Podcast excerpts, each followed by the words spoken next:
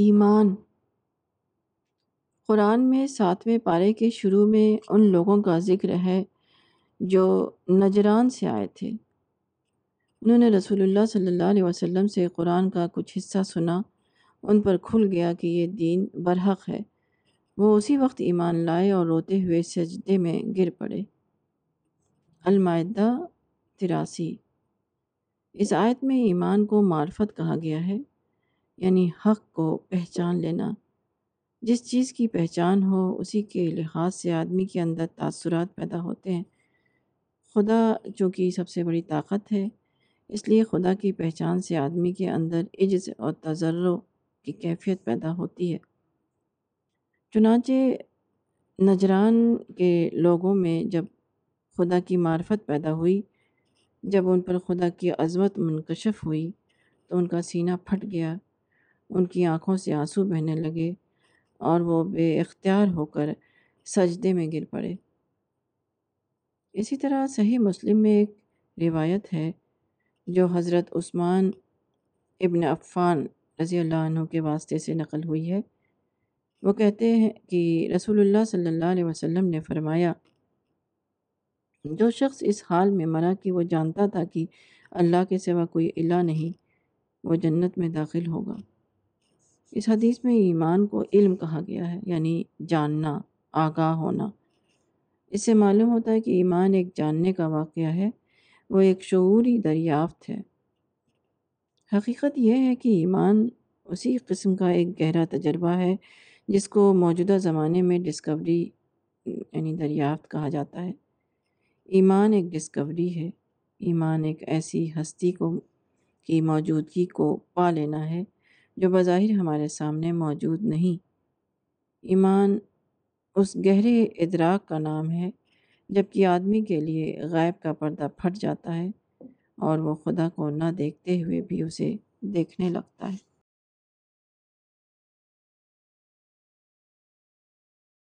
مطلوب بندے۔ حضرت ابو ایوب انصاری کہتے ہیں کہ رسول اللہ صلی اللہ علیہ وسلم نے فرمایا کہ کسی آدمی کے لیے جائز نہیں کہ وہ اپنے بھائی کو 3 دن تک چھوڑے رکھے، دونوں کا سامنا ہو تو یہ ادھر منہ پھیر لے اور وہ ادھر منہ پھیر لے، اور دونوں میں بہتر وہ ہے جو سلام میں پہل کرے۔ متفق علیہ۔ اللہ کے محبوب بندے وہ ہیں جنہیں نمایاں ہونے کا کوئی شوق نہ تھا، وہ گمنامی میں جیے اور گمنام ہی اس دنیا سے چلے گئے۔ جنہوں نے جو کچھ کیا صرف اللہ کے لیے کیا، ان کی کوئی اور غرض اس میں شامل نہ تھی۔ جو اتنا بے نفس تھے کہ اگر کسی بھائی سے بگاڑ کی بات ہو گئی تو انہوں نے تعلقات کو خوشگوار بنانے کے لیے پہل کی۔ اس دنیا میں بگاڑ کا پیش آنا فطری ہے، مگر بگاڑ پر قائم رہنا سرکشی ہے۔ جو شخص بگاڑ پر قائم رہے وہ اپنے عمل سے ثابت کرتا ہے کہ وہ خود پرستی کا مریض ہے، وہ اپنی ذات کو حق سے بلند سمجھتا ہے، وہ اپنی خواہش کو وہ مقام دے رہا ہے جو مقام خدا کو دیا جانا چاہیے۔ حق کا مجروح ہونا اسے گوارا ہے، مگر اپنی ذات کا مجروح ہونا اسے گوارا نہیں۔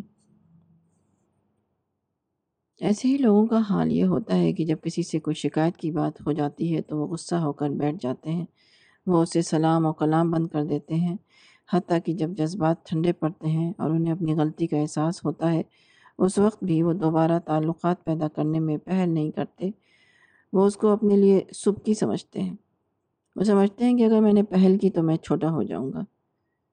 اس قسم کے خیالات یقیناً شیطانی وسوسے ہیں، اور مومن کو چاہیے کہ وہ اس قسم کے وسوسوں سے بچے، وہ اللہ کی خاطر دوسری چیز کو نظر انداز کر دے۔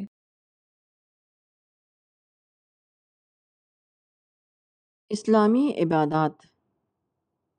حذیفہ رضی اللہ عنہ کہتے ہیں کہ میں نے رسول اللہ صلی اللہ علیہ وسلم کو یہ کہتے ہوئے سنا کہ آدمی اپنے گھر میں اور اپنے مال میں اور اپنے پڑوسی کے ساتھ جو غلطیاں کرتا ہے، نماز اور روزہ اور صدقہ اس کا کفارہ بن جاتے ہیں۔ بخاری، کتاب الصوم۔ موجودہ دنیا میں آدمی مختلف تعلقات کے درمیان زندگی گزارتا ہے، اس کے ساتھ طرح طرح کے معاملات پڑتے ہیں۔ یہ سب چیزیں انسان کے لیے آزمائش ہیں۔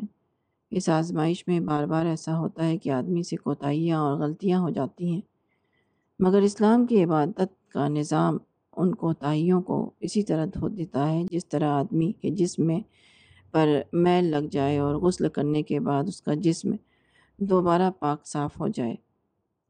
آدمی نے کسی کے ساتھ سرکشی کا رویہ اختیار کیا، اس کے بعد جب وہ مسجد میں جاتا ہے اور اللہ کے آگے سجدہ کرتا ہے تو اس کو یاد آ جاتا ہے کہ میں تو ایک عاجز بندہ ہوں، میرے لیے سرکشی کا رویہ درست نہیں۔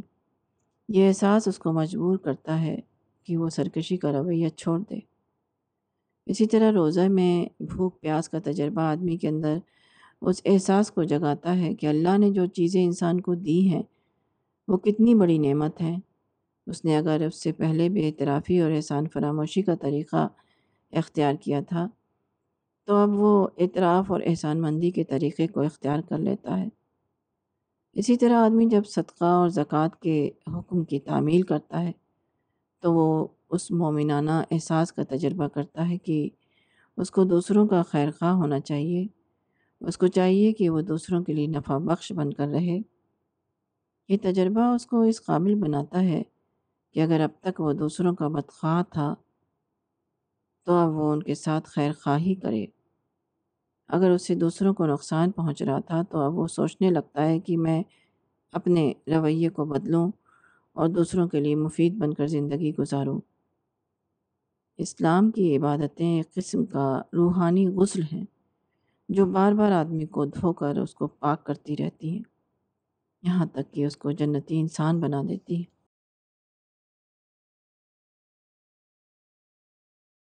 مومنانہ صفات۔ معاذ ابن جبل رضی اللہ عنہ کہتے ہیں کہ رسول اللہ صلی اللہ علیہ وسلم نے فرمایا، تم جہاں بھی ہو اللہ سے ڈرو اور برائی کے بعد بھلائی کرو، وہ برائی کو مٹا دے گی، اور لوگوں کے درمیان اچھے اخلاق کے ساتھ رہو۔ رواہ الترمذی۔ اس حدیث رسول میں 3 بنیادی باتیں بتائی گئی ہیں۔ یہ 3 باتیں گویا پورے دین اسلام کا مغز اور خلاصہ ہیں۔ پہلی بات یہ کہ اللہ کی موجودگی کا احساس آدمی کے اوپر اتنا زیادہ چھا جائے کہ وہ ہر جگہ اس کو حاضر اور ناظر سمجھنے لگے، وہ جہاں ہو اور جس مشغولیت میں بھی ہو وہ اپنے آپ کو اللہ کی نگرانی میں سمجھے اور اس سے ڈرتے ہوئے اپنے ہر کام کرنے لگے۔ دوسری بات، برائی کے بدلے میں بھلائی کرنا ہے۔ یہی برائی کو ختم کرنے کا سب سے زیادہ یقینی طریقہ ہے۔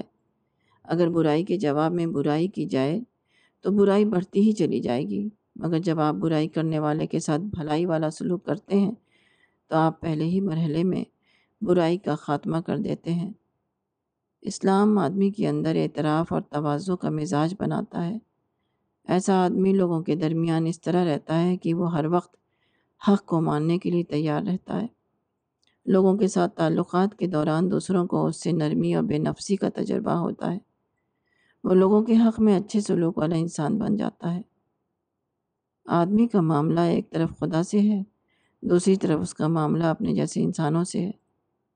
خدا تمام انسانوں کا خالق و مالک ہے، اس لیے خدا کے معاملے میں جو چیز مطلوب ہے وہ یہ کہ آدمی اس کی عظمت کے احساس سے سرشار ہو، وہ اس کے غضب سے ڈرے اور اس کی رحمتوں کا امیدوار ہو۔ انسان کے معاملے میں آدمی سے جو چیز مطلوب ہے وہ اچھا اخلاق ہے۔ اگر بالفرض کسی انسان کے ساتھ برائی ہو جائے تو فوراً اس کے ساتھ بھلائی کر کے اس کی تلافی کرنا چاہیے۔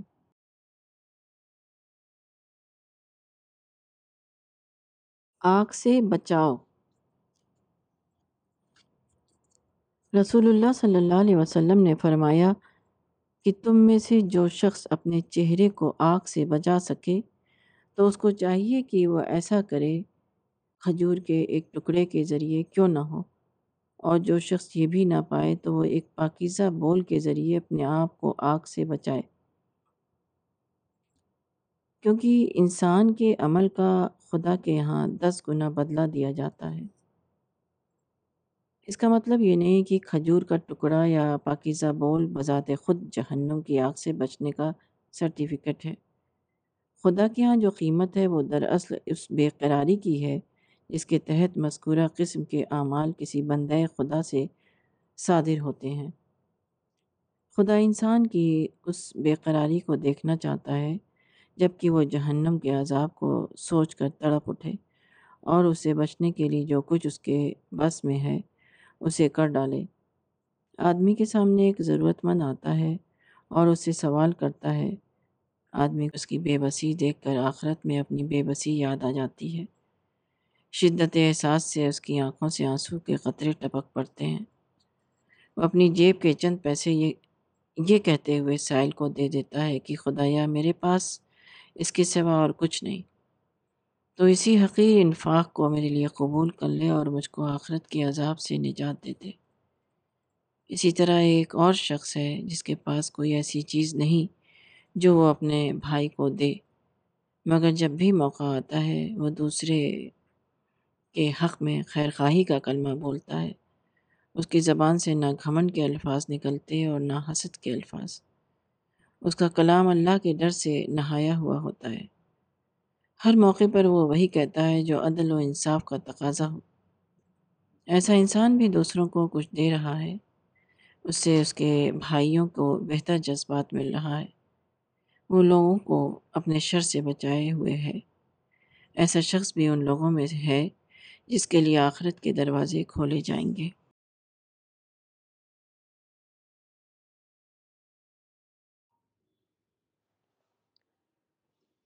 تین چیزیں۔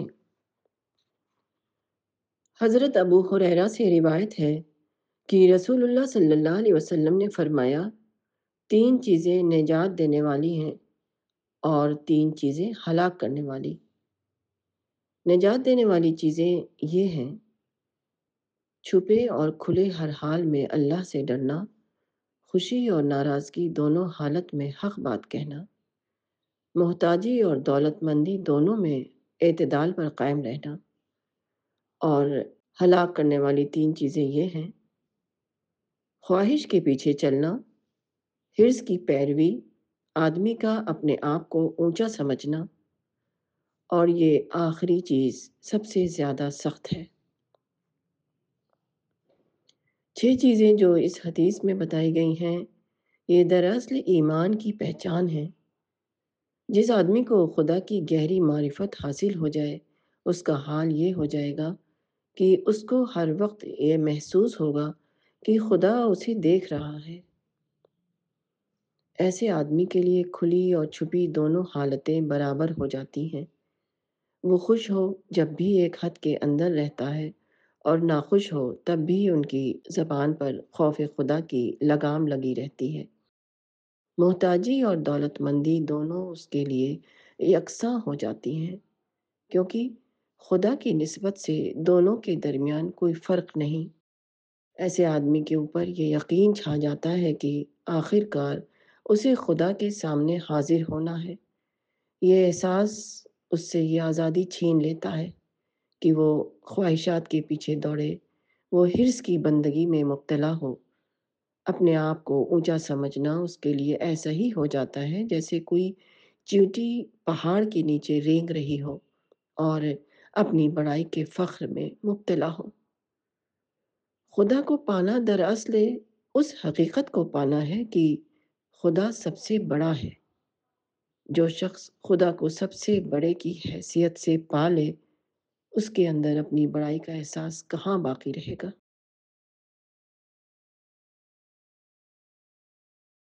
نعمت پر شکر۔ ابو ہریرہ رضی اللہ عنہ کہتے ہیں کہ رسول اللہ صلی اللہ علیہ وسلم نے فرمایا، تم اس کو دیکھو جو تم سے نیچے ہے، اس کو نہ دیکھو جو تم سے اوپر ہے۔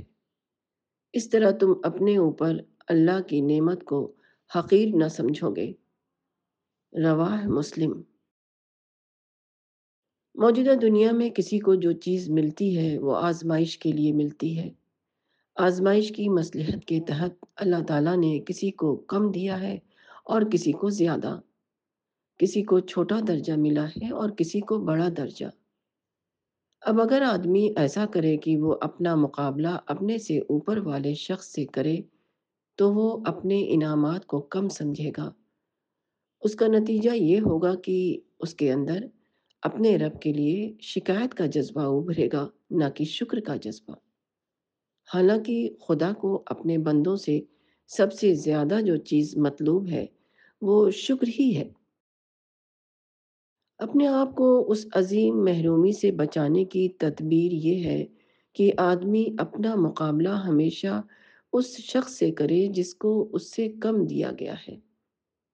کوئی شخص صحت میں اس سے کم ہے، کوئی ذہانت میں اس سے کم ہے، کوئی دنیاوی ساز و سامان میں اس سے کم ہے۔ آدمی جب اپنا مقابلہ ایسے لوگوں سے کرے گا تو اس کے اندر اپنے رب کے لیے شکر کا جذبہ امڑے گا۔ وہ اپنے اوپر خدائی انعامات کا اعتراف کرتے ہوئے خدا کے سامنے سجدے میں گر جائے گا۔ شکر سب سے بڑی نیکی ہے۔ اس نیکی کو حقیقی طور پر انجام دینے کے لیے ضروری ہے کہ آدمی اپنے ذہن کی حفاظت کرے۔ وہ اپنی سوچ کو ناشکری کے رخ پر جانے سے بچائے۔ وہ اپنے ذہن کو ہمیشہ اس رخ پر چلائے جس کے نتیجے میں اس کے اندر شکر کے احساسات ابلنے والے ہوں۔ جو آدمی اس طرح اپنی حفاظت نہیں کرے گا وہ اپنے رب کو عین وہی تحفہ عبدیت پیش کرنے سے عاجز رہے گا جو اس کو سب سے زیادہ اپنے رب کے سامنے پیش کرنا تھا۔ اللہ کی نعمت پر شکر کرنا فرض ہے، مگر اللہ کی نعمت پر وہی آدمی شکر کر سکے گا جو ملی ہوئی نعمت کی قدردانی کرنا جانتا ہو۔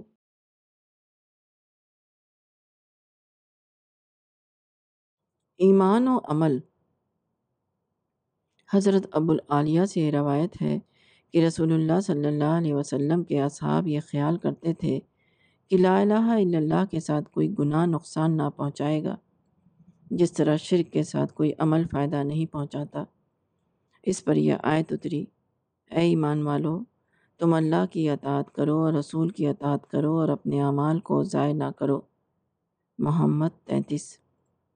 اس کے بعد وہ ڈرنے لگے کہ گناہ عمل کو باطل کر دیتا ہے۔ تفسیر ابن کثیر، صفحہ 181۔ ایمان ایک قسم کا معاہدہ ہے۔ بندہ جب ایمان کے الفاظ اپنی زبان سے دہراتا ہے تو وہ اللہ سے اقرار کرتا ہے کہ وہ ایک اللہ کو اپنا بڑا جانے گا۔ وہ اپنے قول و عمل میں صرف اس طریقے کی پیروی کرے گا جو اللہ نے اپنے رسول کے ذریعے بتایا ہے۔ اب اگر ایسا ہو کہ ایک شخص معاہدہ کے الفاظ بول دے مگر اپنے حقیقی رویے میں وہ اس کے خلاف ورزی کرے تو اس کا معاہدہ اللہ کی نظر میں باطل ہو جائے گا، وہ اس کو کچھ فائدہ نہ پہنچا سکے گا۔ وہی ایمان قابل اعتبار ایمان ہے جو آدمی کو اپنی پکڑ میں لے لے۔ آدمی بولے تو وہی بولے جو ایمان کے مطابق اسے بولنا چاہیے، آدمی کرے تو وہی کرے جو ایمان کے مطابق اسے کرنا چاہیے۔ اس کا ایمان اس کی زندگی کے اوپر حاکم بن جائے۔ دنیا کا ہر معاہدہ اپنے عمل کے اعتبار سے جانچا جاتا ہے۔ اگر معاہدہ اور عمل میں مطابقت ہے تو معاہدہ برقرار رہتا ہے، ورنہ معاہدہ توڑ دیا جاتا ہے۔ اسی طرح ایمان کے معاہدے کو بھی عمل کے اعتبار سے جانچا جائے گا۔ اگر آدمی کا عمل اس کے ایمان کے مطابق ہے تو اللہ اس کے معاہدے ایمان کو قبول کرے گا، ورنہ اس کو رد کر دے گا۔ ایسا ایمان اللہ کے ہاں بے قیمت قرار پائے گا جس کے ساتھ عمل شامل نہ ہو۔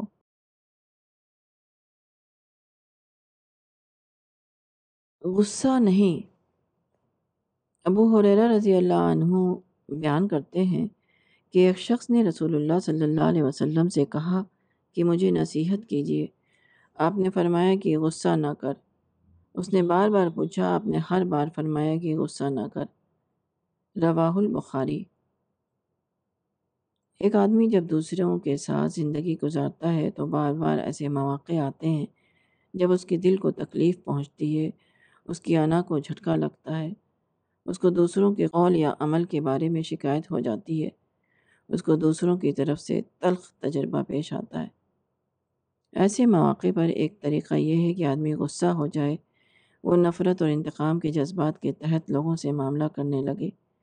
یہ منفی رد عمل کا طریقہ ہے، اور منفی رد عمل سے اسلام میں منع کیا گیا ہے۔ منفی رد عمل کسی بھی حال میں پسندیدہ نہیں۔ غصہ کسی کو اس وقت آتا ہے جب کہ اس کو غصہ دلایا جائے۔ اس لیے حدیث کا پورا مطلب یہ ہوگا کہ تم کو غصہ دلایا جائے تب بھی تم غصہ نہ ہو، تمہارے ساتھ اشتعال انگیزی کی جائے تب بھی تم اپنے آپ کو جوابی اشتعال سے بچاؤ۔ اسلام میں یہ مطلوب ہے کہ غصہ دلانے والا فعل کیا جائے تب بھی آدمی غصہ نہ کرے۔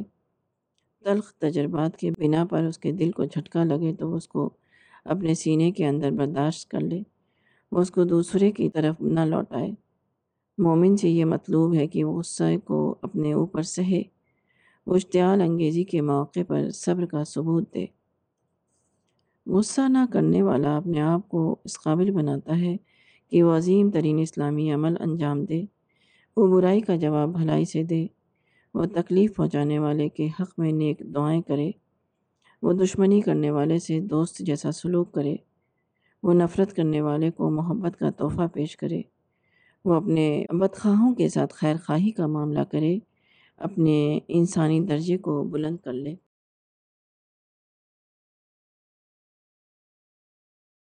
جنت بھی اور جہنم بھی۔ حضرت ابو ہریرہ سے روایت ہے کہ رسول اللہ صلی اللہ علیہ وسلم نے فرمایا، بندہ اللہ کی رضا میں ایک بات کہتا ہے اور اس کو کوئی اہمیت نہیں دیتا، مگر اللہ اس کی وجہ سے اس کے درجے بہت بڑھا دیتا ہے۔ اسی طرح کوئی بندہ اللہ کی ناراضگی کی ایک بات کہتا ہے اور اس کو کوئی اہمیت نہیں دیتا، مگر اس کی وجہ سے وہ ایسی آگ میں ڈال دیا جاتا ہے جس کا فاصلہ مشرق و مغرب سے زیادہ ہو۔ متفق علیہ۔ وہ کون سی بات ہے جو کہنے میں تو بظاہر صرف ایک معمولی بات ہوتی ہے، مگر اخروی نتیجے کے اعتبار سے وہ اتنی سنگین ہوتی ہے کہ آدمی کو یا تو جنت میں پہنچا دیتی ہے یا جہنم میں۔ یہ بات وہ ہے جبکہ آدمی صرف اللہ کی خاطر ایک شخص کے بارے میں حق کا کلمہ کہے، یا اللہ سے بے خوف ہونے کی وجہ سے کسی کے بارے میں ناحق بات بولے۔ زندگی میں بار بار ایسے نازک مواقع آتے ہیں جبکہ آدمی کی زبان سے نکلا ہوا جملہ دوسرے شخص کے لیے نہایت اہم بن جاتا ہے۔ کبھی ایک جملہ کسی کی واقعی حیثیت کا اعتراف کرنے والا ہوتا ہے اور دوسرا جملہ اس کی حیثیت پر پردہ ڈالنے والا۔ کبھی ایک جملہ دوسرے کی عزت کو بچانے والا ہوتا ہے اور دوسرا جملہ اس کو بے عزت کر دینے والا۔ کبھی ایک جملہ حسد میں ڈوبا ہوا ہوتا ہے اور کبھی ایک جملہ خیر خواہی میں نہایا ہوا۔ ایسے مواقع پر خدا سے ڈرنے والا آدمی اپنے منہ سے وہ ذمہ دارانہ لفظ نکالے گا جو خدا کو خوش کرنے والا ہو، اور اس بنا پر وہ خدا کی جنت کا مستحق بن جائے گا۔ اور جو شخص خدا سے بے خوف ہے وہ ایسے غیر ذمہ دارانہ الفاظ بولے گا جس میں اس کا اپنا لذت پا رہا ہو، اور اس کی وجہ سے وہ جہنم کی آگ میں پھینک دیا جائے گا۔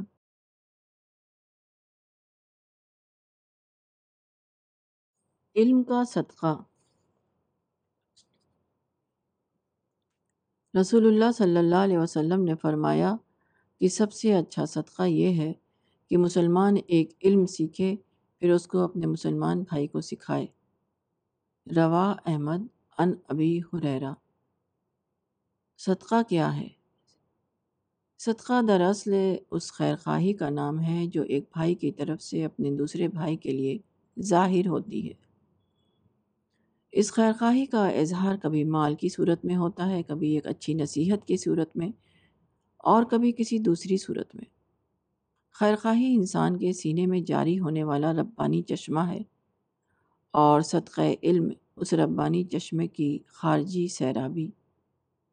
علم سچائی کی معرفت بلا شبہ اس کائنات کی سب سے بڑی چیز ہے، اور یہی وجہ ہے کہ علم سب سے بڑا صدقہ ہے۔ آسمان کے نیچے ظاہر ہونے والے تمام واقعات میں یہ سب سے زیادہ انوکھا واقعہ ہے کہ ایک آدمی کسی دوسرے شخص کی بھلائی کے لیے تڑپے اور اس کو سچائی کا وہ نور پہنچائے جو اس کو خدا کی طرف سے ملا ہے۔ دوسرے کو علم دینا اس وقت ممکن ہوتا ہے جب کہ آدمی دوسرے کا خیر خواہ بن جائے۔ اس کے لیے آدمی کو دوسرے کا درد اپنے سینے میں محسوس کرنا پڑتا ہے۔ دوسرے کو پانے والا بنانے کے لیے اپنے آپ کو نہ پانے پر راضی ہونا پڑتا ہے۔ اپنی بات کو دوسرے کی نظر میں قابل قبول بنانے کے لیے اپنے آپ کو دوسرے کے مقام پر کھڑا کرنا پڑتا ہے۔ اپنے اور دوسرے کے درمیان سننے اور سنانے کی فضا بنانے کی خاطر یک طرفہ طور پر ان تمام جھگڑوں کو ختم کر دینا پڑتا ہے جو دونوں کے درمیان معتدل فضا کو برہم کیے ہوئے ہوں۔ علم کا صدقہ سب سے بڑی قربانی کی قیمت پر دیا جاتا ہے۔ یہ دینا اس وقت ممکن ہوتا ہے جب کہ آدمی اپنے آپ کو خالی دیکھنے پر راضی ہو جائے۔ اس دنیا میں دینے والا بننے کے لیے کھونے والا بننا پڑتا ہے۔ چونکہ لوگ کھونے والا بننے کے لیے تیار نہیں ہوتے، اس لیے وہ دینے والے بھی نہیں بنتے۔